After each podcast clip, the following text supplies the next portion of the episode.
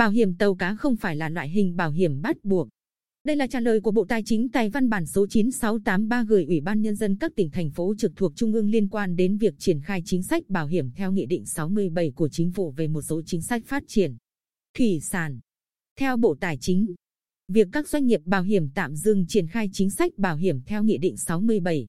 Căn cứ theo quy định tại luật kinh doanh bảo hiểm và luật thủy sản thì bảo hiểm tàu cá là loại hình bảo hiểm không bắt buộc. Doanh nghiệp bảo hiểm và ngư dân thực hiện giao kết hợp đồng bảo hiểm trên nguyên tắc tự nguyện phù hợp quy định pháp luật.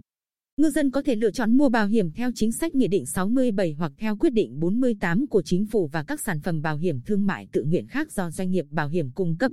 Bộ Tài chính cũng cho rằng, trong khi Nghị định 67 và các văn bản sửa đổi bổ sung chưa được điều chỉnh, chưa có cơ sở pháp lý để chấp thuận việc đăng ký sửa đổi quy tắc, điều khoản và biểu phí bảo hiểm theo đề nghị của các doanh nghiệp bảo hiểm. Bộ Tài chính đã phối hợp Bộ Nông nghiệp và Phát triển Nông thôn tổng hợp báo cáo chính phủ xem xét, sửa đổi và bổ sung các quy định về chính sách bảo hiểm Nghị định 67 và các văn bản liên quan để đảm bảo chính sách bảo hiểm tiếp tục được triển khai hiệu quả.